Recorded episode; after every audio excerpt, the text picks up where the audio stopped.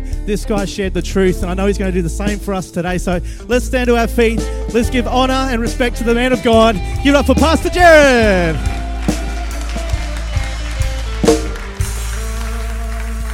Good morning, church. How you doing? Doing well? You can grab your seats. Always a privilege and an honour to gather around God's Word, and I'm excited for what God wants to do in our lives in this church this morning. If you've got your Bibles with you, I'd love it if you could turn to Acts chapter one. Acts chapter one. After the Gospels, Matthew, Mark, Luke, John, you will find the book of Acts. Yell out, hey-o, if you've got it. Two people brought their Bibles to church. That's good. That's a good start. Acts chapter one, verse eight says this. This is Jesus speaking to his disciples. He's died. He's been brought back to life. And now, Uh, some fifty days after this, he speaks this to his disciples. But you will receive power when the Holy Spirit comes upon you. And you will be my witnesses, telling people about me everywhere. In Jerusalem, throughout Judea, in Samaria, and to the ends of the earth. Let's pray this morning. Heavenly Father, God, we thank you for your word. God, we thank you for the power and the life and the hope that your word brings, that it can transform lives from the inside out. God, I pray this morning that your Holy Spirit will speak to us with clarity, with power, so that we can walk out of church today ready to face our world. In Jesus' name, amen. Church, I wonder if you've ever been in a situation where your eyes were watching and your ears were hearing and you were experiencing something and you said to yourself, what just happened? You were watching something, you were hearing something, you were experiencing something, and you said to yourself, that just happened. Earlier this year, I was um, taking a, a, a trip back home from church, and I was uh, at a red light out the front of the Harvey Norman Centre, some five hundred metres from here, parked at a red light ready to go home for lunch. And as I was waiting at the red light, a man came screaming down the hill with a, a, a trolley full of clothes down the hill from the Harvey Norman Centre. And as he hit the slope, as the slope flattened out, he hit it and all the clothes and coat hangers spilled out of the trolley. Shortly after the, the, the clothes spilled out, a, a lady came running down and they started to fill the trolley with clothes. And I thought, you know what, that's not unusual, perhaps, for a Wednesday afternoon here in Toowoomba. And as they started to pile all the clothes in, they, they, they started to run again. And then about seven seconds later, a lady came down and she was wearing a, a, a lanyard that said T K Maxx. And she was yelling and screaming and chasing these two that were pushing the trolley. And what I was witnessing was a crime. The light turned green and, and, and the, the, the two people with the trolley ran into the vacant block, and the lady uh, who was the employee of the shop realised that she wasn't going to catch, so she ran back up the hill. And it was at that moment I thought to myself, this is my audition to be the next Batman. The light turned green and my Holden Colorado turned into the Batmobile. And so I went down Ruthven Street, keeping my eye on the suspects.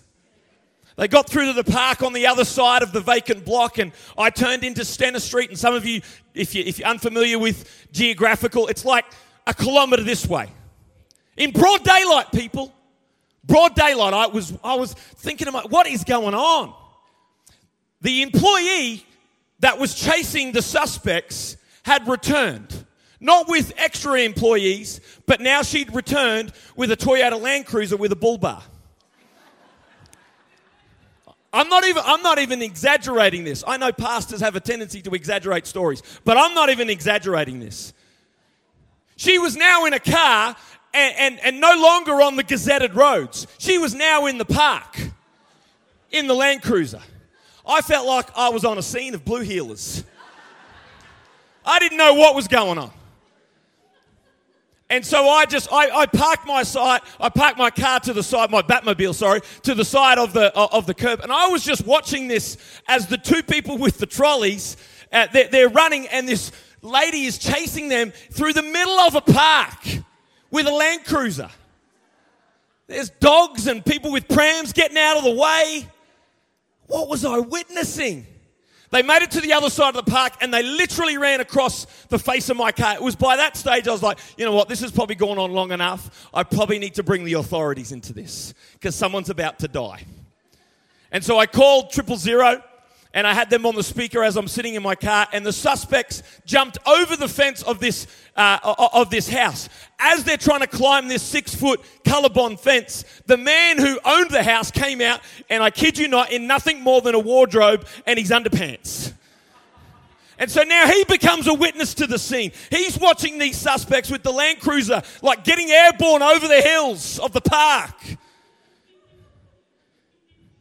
He cleared the fence, and I didn't. I actually didn't know what happened beyond that because I thought, you know what, I've got to get back to work. And I realised that's probably a really big anticlimax to the story. I could have exaggerated and, you know, made a citizen's arrest, but I honestly don't know. Let's hope they got caught. But I was watching that whole thing play out and I was thinking, what is happening? This is broad daylight. This is Toowoomba. This doesn't happen. I was a witness. Acts chapter one verse eight records the last words of Jesus before he ascends to the right hand of his Father.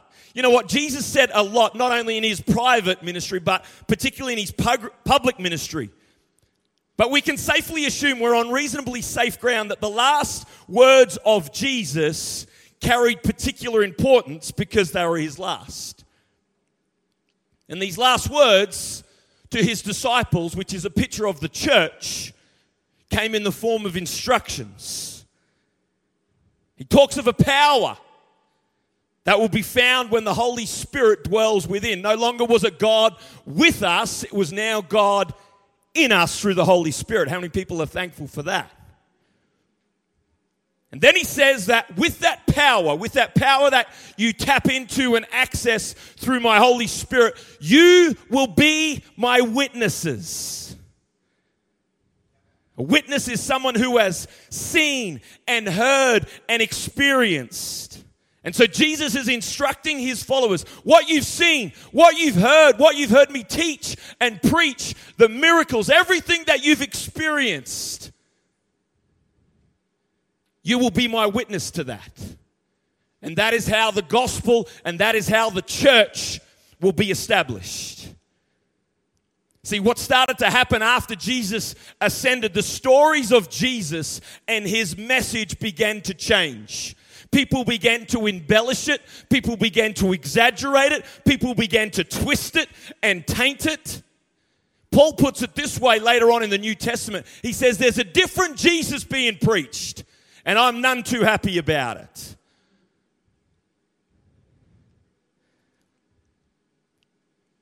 Humanity began to change the narrative. See, God made man in his image, and then we returned the favor. We started twisting and tainting God into our image, who we wanted God to be, to suit our lives. And we changed the question that Jesus asked Peter, who do you say I am? We changed that into who do you want him to be? We changed who Jesus was. And I'm here to remind us as the church that we need more witnesses than ever today to testify who have seen and heard, that we can testify to the good news of Jesus Christ. So that when we can hear weird ideas, weird beliefs about Jesus, as a witness we can say, that ain't right, friend. That's not the Jesus I know. You're preaching a different Jesus. I want to share a message this morning called His Last Words Become Our First Priority. His last words become our first priority. I feel so stirred in my heart and my spirit, church, to remind us all today what our primary purpose on earth is. To bring glory to God and to be a witness to all that He has done in your life. It's a simple game plan, but it's an effective game plan. And God has not changed it. I know post-COVID, I think that, that post-COVID, things have uh, been produced in the church. apathy and forgetfulness. And I'm here to remind us that God has not changed his game plan for the church. We are called to be ambassadors. He sees the church as an embassy, and we are called to be his witnesses. I know life can get busy. I know life can get complicated. But hear me this morning. God is saying to you, I have not changed. I have not moved. You are to be my witnesses. Sometimes I think we forget what we're here for. And I'm not here to diminish your career. I'm not here to, to take away from the family. I'm not here to do any of that. But I am here to put the fact that Jesus said his last words, you will be my witnesses. I am here to remind you, let's put that front and center of everything that we do. two thousand seven, Nike released a campaign called We Are All Witnesses. The campaign was fundamentally started to uh, acknowledge the legions of fans of LeBron James as he started out in the N B A. And, and the campaign basically was to say, we are all witnesses of his power, of his strength, of his athleticism, of his greatness. No offense to LeBron James, but we are all witnesses to who Jesus is. That should be our campaign slogan as the church. We are all witnesses. We all have a job. We are all on mission. Not just on Sundays when it suits us to come to church. Monday morning, Wednesday afternoon, Friday when I'm fatigued. We are all witnesses. The call to be my witnesses in the book of Acts, in fact, is not the first time that we see this instruction. In fact, this word is in constant and consistent use throughout the Bible. And it actually helps us understand the whole storyline of Scripture from the beginning to the end. In Hebrew, a witness is known as an aid, and in Greek, it's known as a martus. And throughout both Old and New Testament, we see this pattern in Exodus chapter nineteen. God has just split the Red Sea. He's freed the Israelites from slavery. And he says this to the Israelite people, you have seen what I did to the Egyptians. You know how I carried you on eagle's wings and brought you to myself. And he's telling Israel, you've seen what I can do. You've experienced it. You walked through the Red Sea. Now take that to the world. Take that to the other tribes and nations. John chapter nine in the New Testament, Jesus heals a blind man, and and and the, the, the people that are seeing this happen for the first time, they're a little bit suspicious of Jesus. And look what the blind man says. He goes, I don't know whether he's a sinner, talking about Jesus. But I know this. I was once blind, but now I can see. He's a witness. He's an eyewitness, pardon the pun. I don't know whether he's a sinner. I, I don't know all the answers. But I know this. I know that Jesus changed my life. Here's what we need to recognize in our modern day mission field, two thousand twenty-two. The authenticity of our witness to a cynical and suspicious world is more about how we walk and less about how we talk. Can I say it this way? Before a proclamation of the gospel, we need a demonstration of the gospel. Can I put it this way? People would much rather see a sermon than hear a sermon.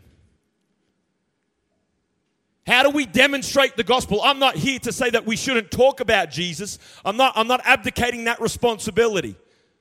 But I believe that a demonstration of who Jesus is in our life lays the foundation for that conversation to take place. We've all perhaps been a witness to the to the street preachers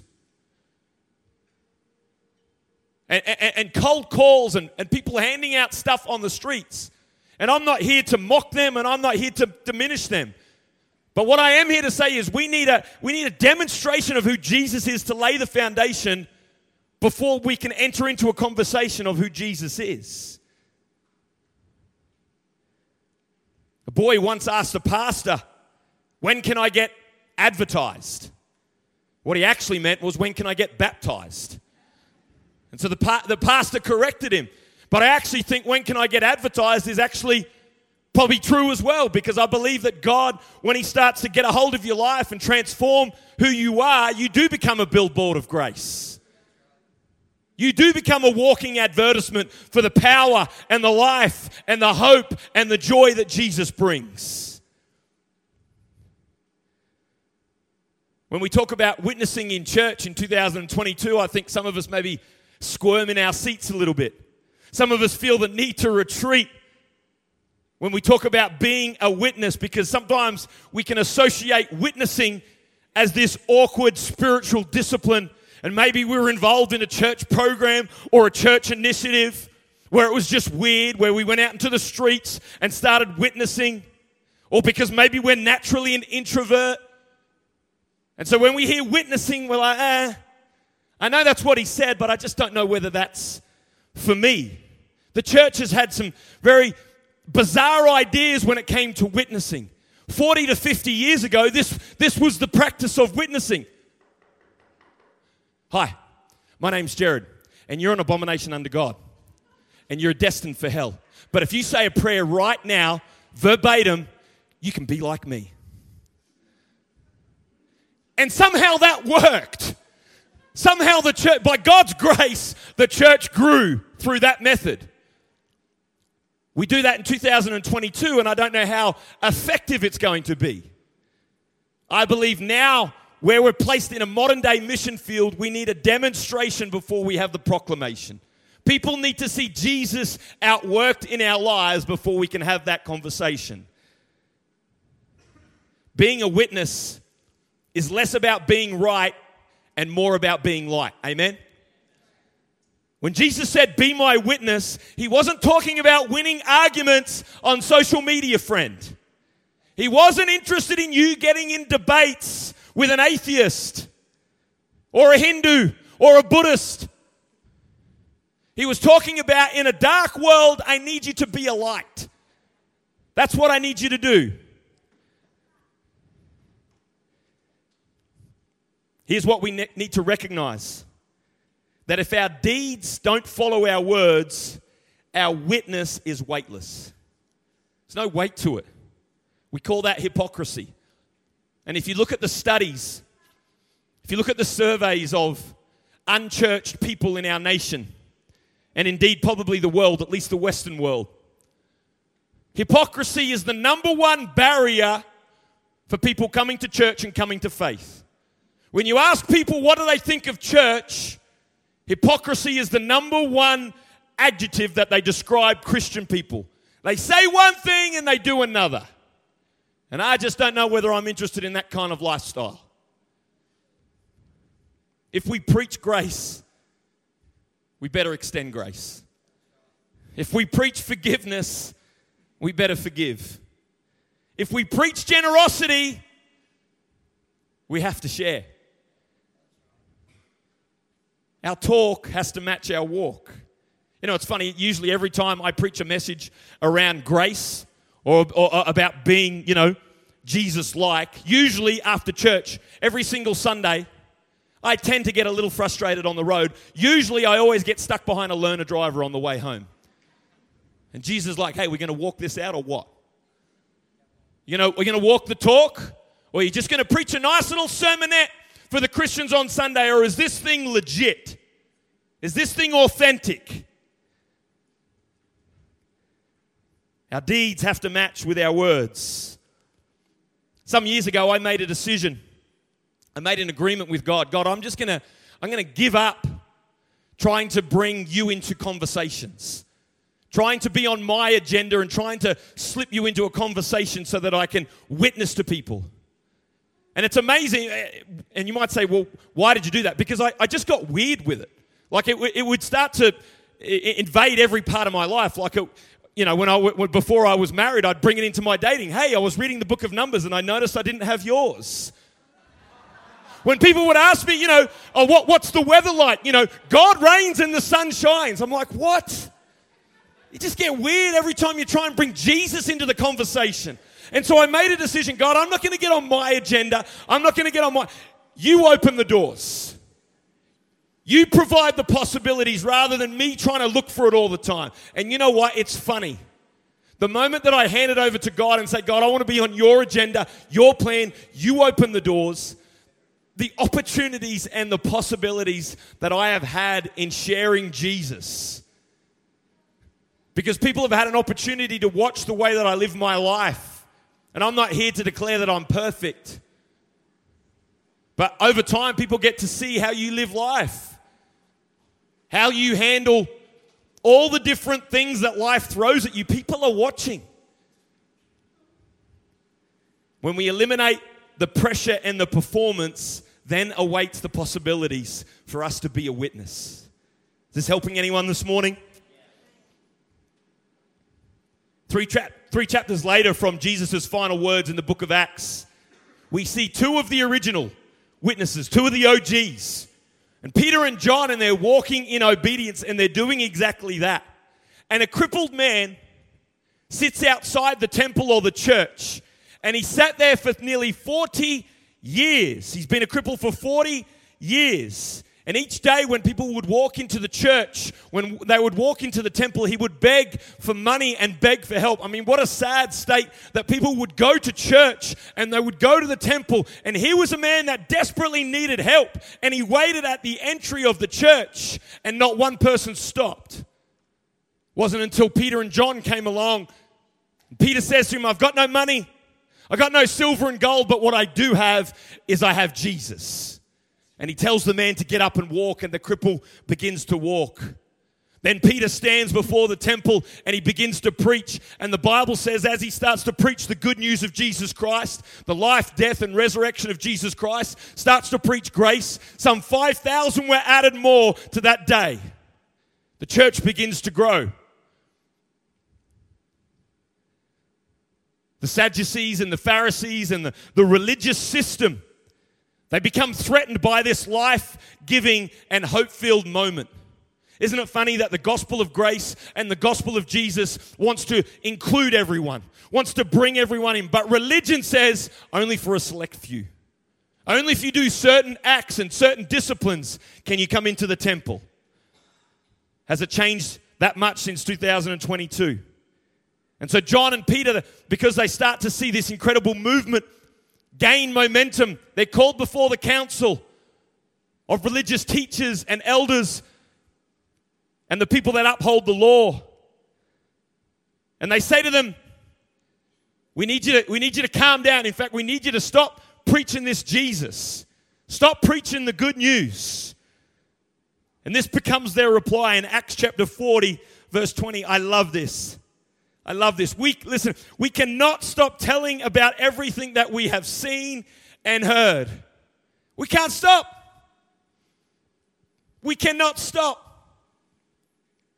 See, when you've seen and heard and experienced the fullness of God, there is not a single thing that can stop you from being His witness. Not seasons of life, not circumstances. It's in you. Something has gone off on the inside. You won't stop and you can't stop. Look what the prophet Jeremiah says in the Old Testament. He says, but if I, if I say I will never mention the Lord or speak in His name, listen to these words, His words burn in my heart like a fire. Oh, to have that kind of passion in our churches. It's like a fire in my bones and I'm worn out trying to hold it in. I can't do it. You can't stop, you won't stop once you've seen and heard and experienced everything that Jesus has for you. Several weeks ago, I was talking to a young teenager at youth on Friday night, and he had come to our youth camp and completely unchurched background. And on the Saturday night of camp, there's always generally a, a quite a tangible presence of God. And I was having this conversation with him, and he's this kid, he, he's an amazing kid, but has no understanding of, of church or God, but he experienced something on that Saturday night, and so he and I are having this conversation, and you just couldn't shut him up. He goes, I just can't explain it. I don't, I don't know why I, I, I felt it was just this weird feeling. He just kept talking and talking. See, when you experience the presence of God, you can't stop. You can't stop.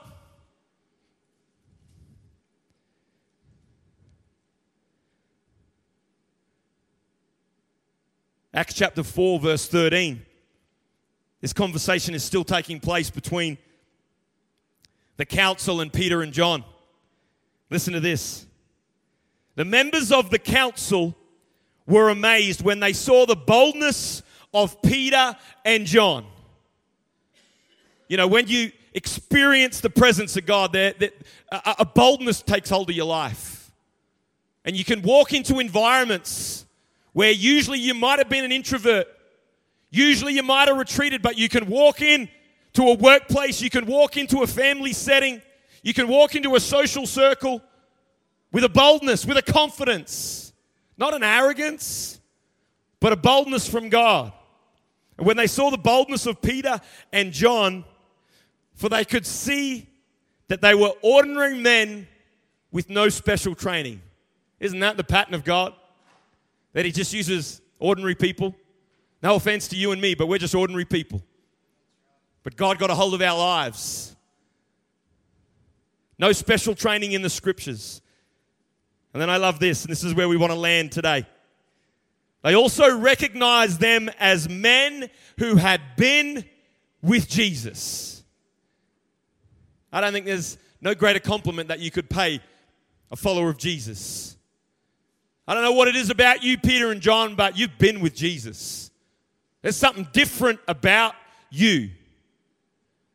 And I wonder, church, this morning, if I can ask you the question, have you been with Jesus lately? Not have you been around Him? Not have you been near Him, not have you attended church, but have you been with Jesus? A fresh encounter, a fresh experience. As the church, we have to understand this. People talk about, you know, post-COVID and what, what, what faces the church now. I think the greatest days of the church are ahead of us. And we have to catch this. That we can have the principles of Christianity, we can have the values of Christianity, we can have great programs, great ministries, great worship, great infrastructure. We can have that all as a church. But hear me, it is never to be a substitute for the presence of God. It's the presence of God that changes lives. People say, oh, you know, your preaching changed my life. No, it didn't. It was the presence of God that changed your life.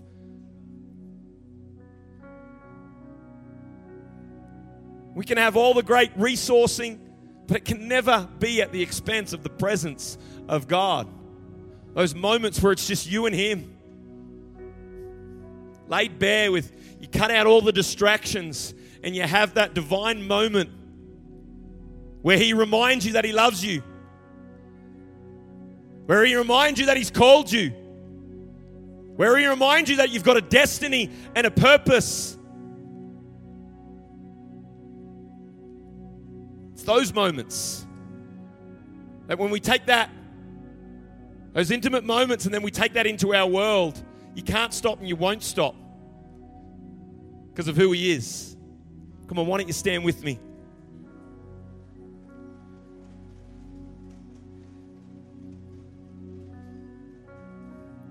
What is your proximity to His presence right now? See, the fact is, God's presence never leaves us.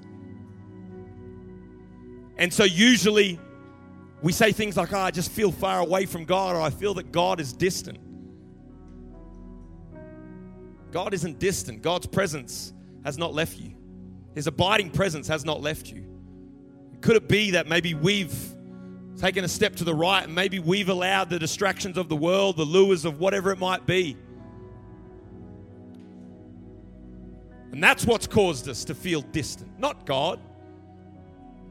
And so I want to pray for you and for the church today.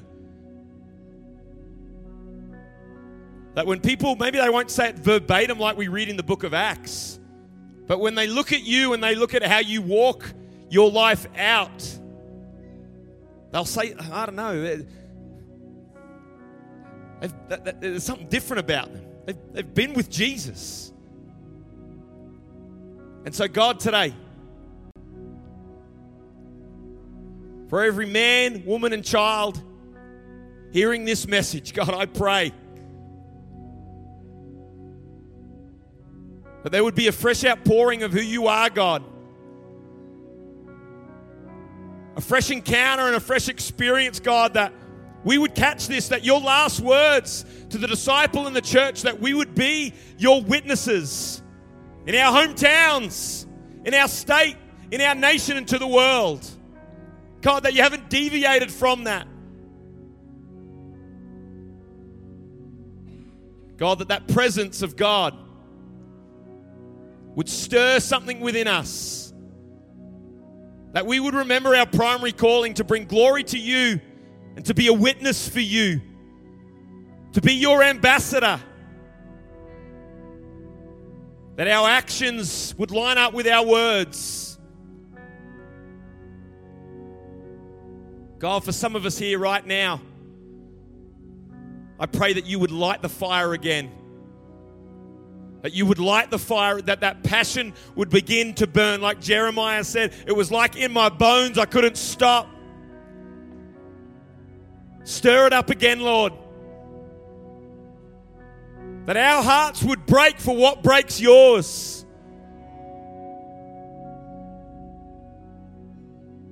That we would be driven by eternity.